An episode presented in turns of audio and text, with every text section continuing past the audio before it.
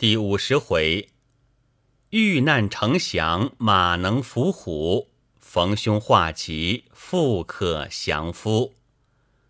话说那虎望着小山若花，按着前足，摇着大尾，发威作势，又要迎面扑来。二人连说不好，正在惊慌，忽闻一阵鼓声，如雷鸣一般。震得山摇地动，从那鼓声之中，由高峰窜下一匹怪马，浑身白毛，背上一角，四个虎爪，一条黑尾，口中放出鼓声，飞奔而来。大虫一见，早已逃窜去了。若花道：“此兽虽然有角，无非骡马之类，生得并不凶恶。”为何虎却怕他？阿妹可知其名吗？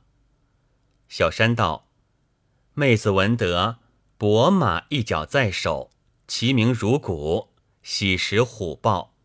此兽角虽在背，其状与伯马相仿，大约必是伯马之类。”只见此兽走到跟前，摇头摆尾，甚觉驯熟，就在面前卧下。口食青草，小山见他如此驯良，用手在他背上抚摸，因向若花道：“妹子闻得良马最通灵性，此时我们既不能上山，何不将它骑上？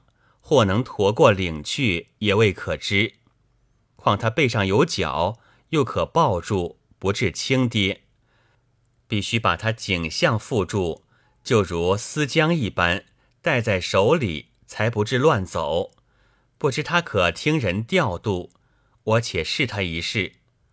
遂将身边丝绦解下，向伯马道：“我唐归尘因寻至亲至此，蒙花姐姐携伴同行，不意一时足痛，不能上山。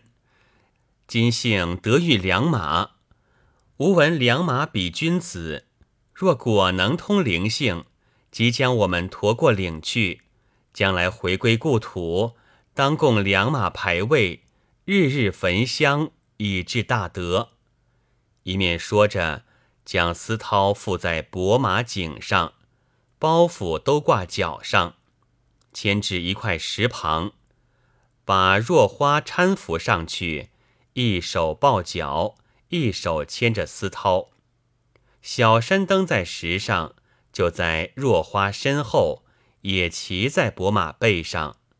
若花道：“阿妹将我身背抱紧，我放辔头了。”手提丝绦抖了两抖，伯马放开四足，径朝岭上走去。二人骑在马上，甚觉平稳，欢喜非常。不多时，越过高岭。来到岭下，那个大虫正在追逐野兽，伯马一见，早已放出鼓声，要想奔去。若华忙提丝绦，带到一块石旁，把马勒住，都由石上慢慢下来，取了包袱，解下丝绦。伯马连蹿带跳，转眼间越过山峰，追赶大虫去了。二人略略歇息，背了包袱，又走数里。小山恐若花足痛，早早寻个石洞歇了。次日又朝前进。若花道：“今日喜得道路平坦，缓步而行，尚不费力。但我自从吃着松石白子，腹中每每觉饿。”连日虽吃些桑葚之类，也不济事。此地离船甚远，必须把那豆面再吃一顿，方好行路，不然腿上更觉无力了。小山道：“妹子自从吃了松石白子，只觉精神陡长，所以日日以它为粮。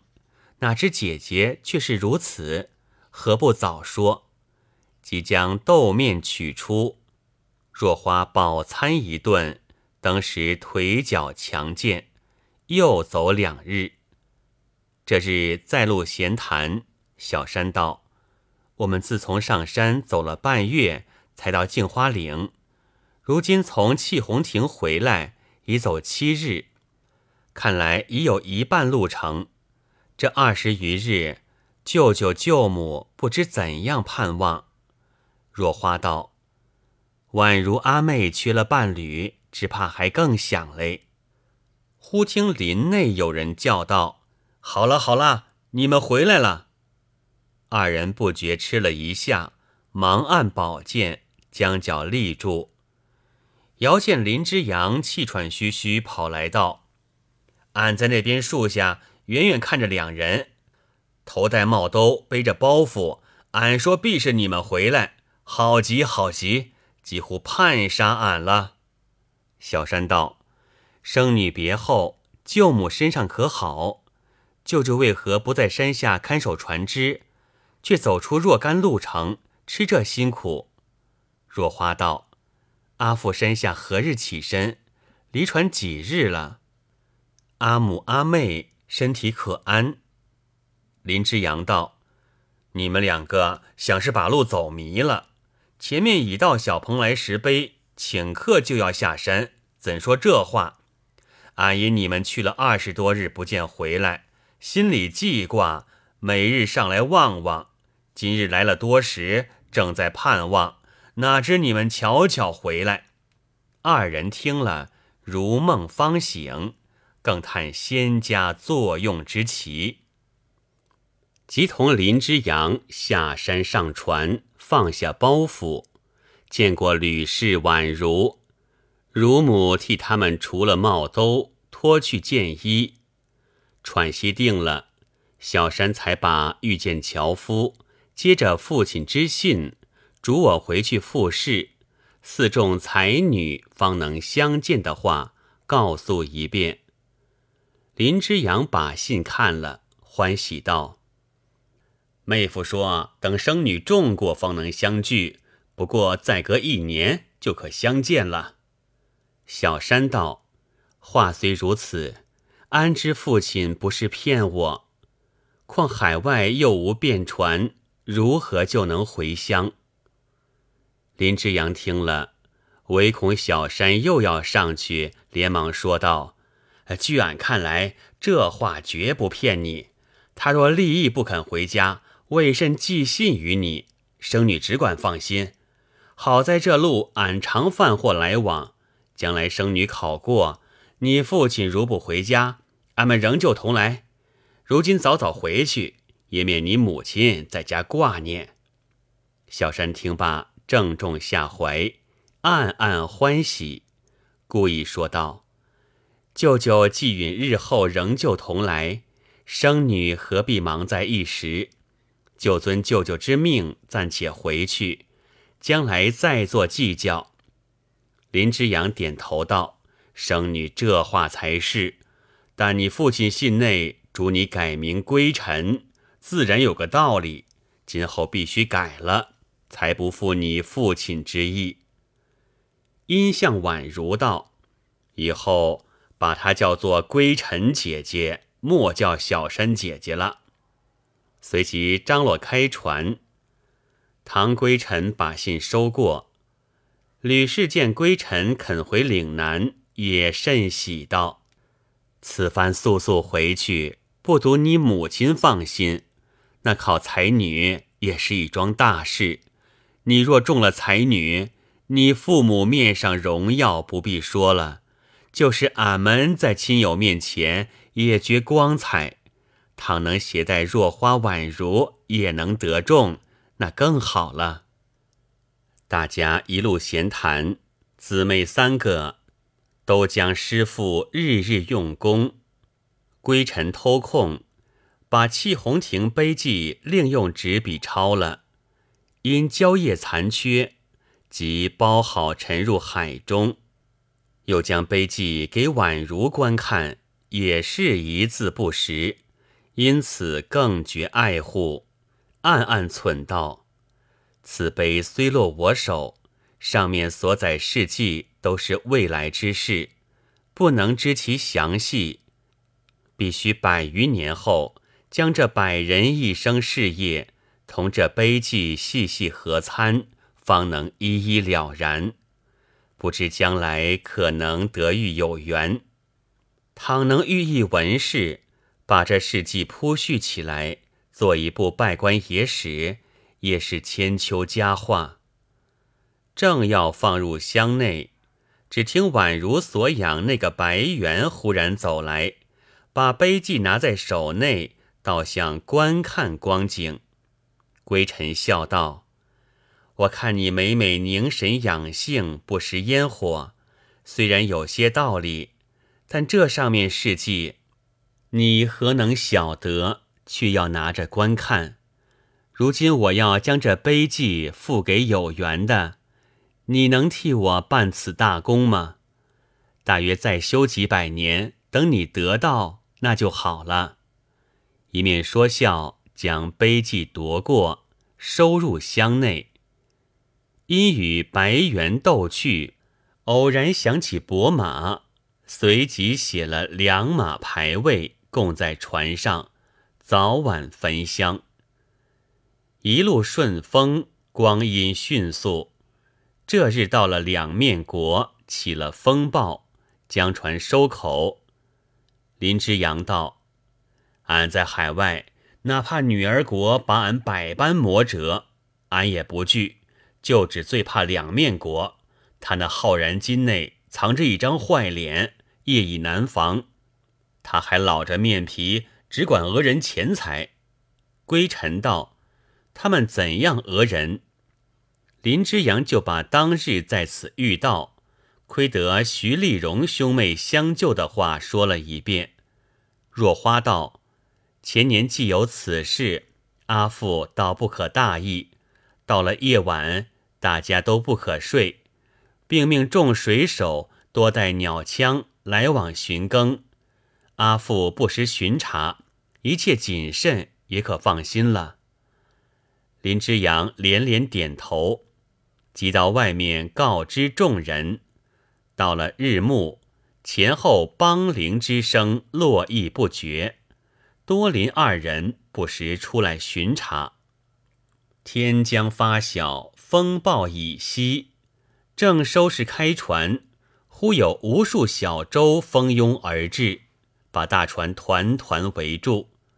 只听枪炮声响成一片，船上众人。被他这阵枪炮吓得鸟枪也不敢放。当时有许多强盗跳上大船，为首一个大盗走进中舱，在上首坐了。旁列数人都是手执大刀，个个头戴浩然巾，一脸杀气。归尘姊妹在内偷看，浑身发抖。众喽啰把多林二人。并众水手如鹰拿燕雀一般带到大道面前，二人朝上望了一望，那上面坐的原来就是前年被徐丽荣担子打伤的那个大盗。只见他指着林之阳喊道：“这不是口中称俺的囚徒吗？快把他首级取来！”众喽啰一齐动手。林之阳吓得拼命喊道：“大王杀我，我也不愿；剐我，我也不愿。任凭把我怎样，我都不愿。就只说我称俺，我甚委屈。我生平何曾称俺？我又不知俺是什么。求大王把这俺字说明，我也死得明白。”众喽啰道：“禀大王，他连俺的来历还不知，大王默认差了。”刚才来时，夫人吩咐，倘误伤人命，回去都有不是，望大王详查。大道道，既如此，把他放了。你们再把船上妇女带来我看。众喽啰答应，将吕氏、乳母、归尘、若花、宛如带到面前。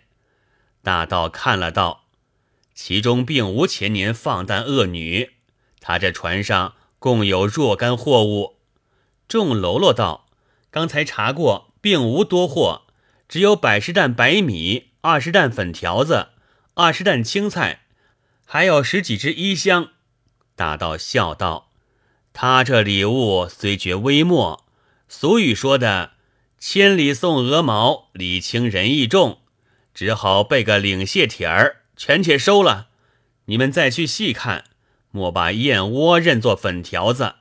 若是燕窝，我又有好东西吃了。”但他们哪知我大王喜吃燕窝，就肯送来。那三个女子生的都觉出色，恰好夫人跟前正少丫鬟，继承他们美意，远远送来。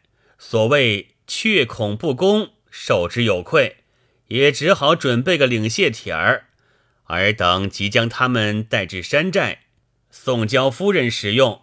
一路需要小心，倘有走失，割头示众。众喽啰答应，多林二人再三跪求，哪里肯听？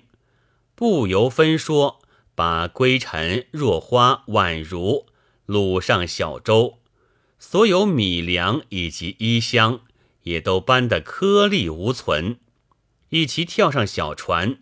只听一声胡哨，霎时扯起风帆，如飞而去。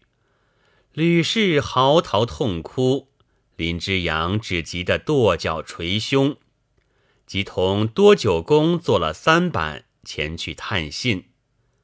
归尘姊妹三人被众人掳上小舟，明知凶多吉少，一心只想窜下海去。无奈众人团团围住，步步提防，竟无一隙之空。不多时进了山寨，随后大道也到。把他三人引进内室，里面有个妇人迎出道：“相公为何去了许久？”大道道：“我恐昨日那个黑女不中夫人之意，今日又去寻了三个丫鬟回来，所以耽搁。”因向归尘三人道：“你们为何不给夫人磕头？”三人看时，只见那妇人年纪未满三旬。生得中等人才，满脸脂粉，浑身绫罗，打扮却极妖媚。三人看了，只得上前道了万福，站在一旁。大道笑道：“这三个丫鬟同那黑女都是不懂规矩，不会行礼，连个以头枪地也不知道。夫人看他三个生的可好，也还中意吗？”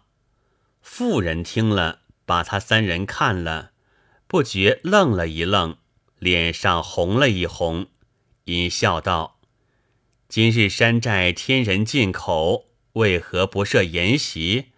难道喜酒也不吃吗？”旁边走过两个老妈道：“酒已预备，就请夫人同大王前去用宴。”妇人道：“就在此处摆设最好。”老妈答应，当时摆设齐备，夫妻两个对面坐了。大道道：“昨日那个黑女同这三个女子都是不知规矩，夫人何不命他都到檐前跟着老妈习学，将来伺候夫人岂不好吗？”妇人点头，吩咐老妈即去传唤。老妈答应。带了一个黑女走来，归尘看时，那黑女满面泪痕，生得倒也清秀，年纪不过十五六岁。老妈把黑女同归尘姊妹带至檐前，分在两旁侍立。大刀一面看着，手里拿着酒杯，只喜得眉开眼笑，一连饮了数杯。夫人何不命这四个丫鬟轮流把盏，我们痛饮一番，何如？妇人听了，鼻中哼了一声，只得点头道：“你们四个都与大王轮流敬酒。”四人虽然答应，都不肯动身。若花忖道：“这个女道既叫我们斟酒，何不趁此将大道灌醉？”然后再求女道放我们回去，岂不是好？随即上前执壶，替他夫妻满满斟了下来。因向归尘、宛如暗暗递个眼色，二人会意，也上前轮流把盏。那个黑女见他们都去斟酒，只得也去斟了一巡。大道看了，乐不可支，真是酒入欢肠，越饮越有精神。哪里进得四人手不停壶，只饮得前仰后合，身子乱晃。引到后来，醉眼朦胧，呆呆望着四人，只管发笑。妇人看着，不觉冷笑道：“我看相公这个光景，莫非喜爱他们吗？”大道听了，满面欢容，不敢答言，仍是嘻嘻嗤笑。妇人道：“我房中向有老妈服侍，可以无需多避。相公既然喜爱，莫若把他四个都带去做妾。”岂不好吗？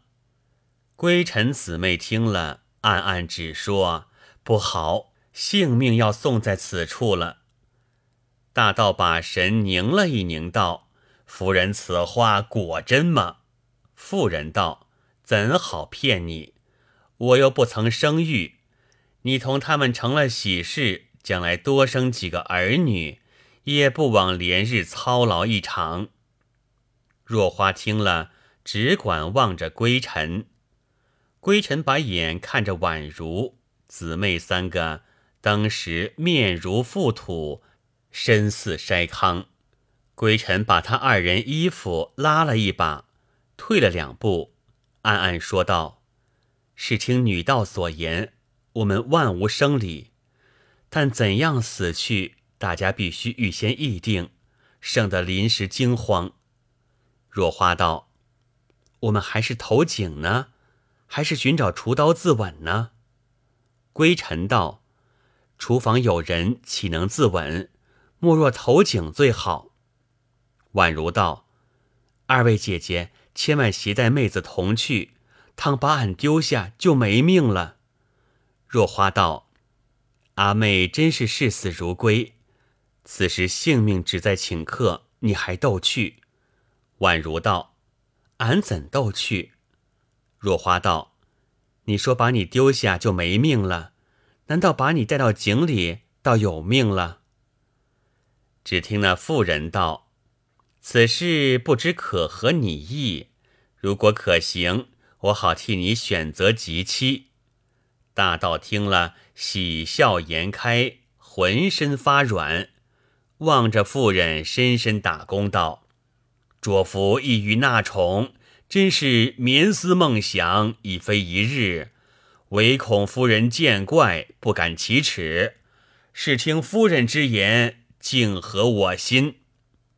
话未说完，只听碗盏一片声响，那妇人早把筵席掀翻，弄了大道一身酒菜，房中所有器具撂得满天飞舞。将身倒在地下，如杀猪一般，放声哭道：“你这狠心强贼！我只当你果真替我寻丫鬟，哪知借此为名，却存这个歹意。你既有心致妾，要我何用？我又何必活在世上，讨人憎嫌？”说罢，爬起，拿了一把剪刀，对准自己咽喉，咬定银牙。紧皱峨眉，眼泪汪汪，气喘吁吁，浑身乱抖，两手发颤，直向景象狠狠刺来。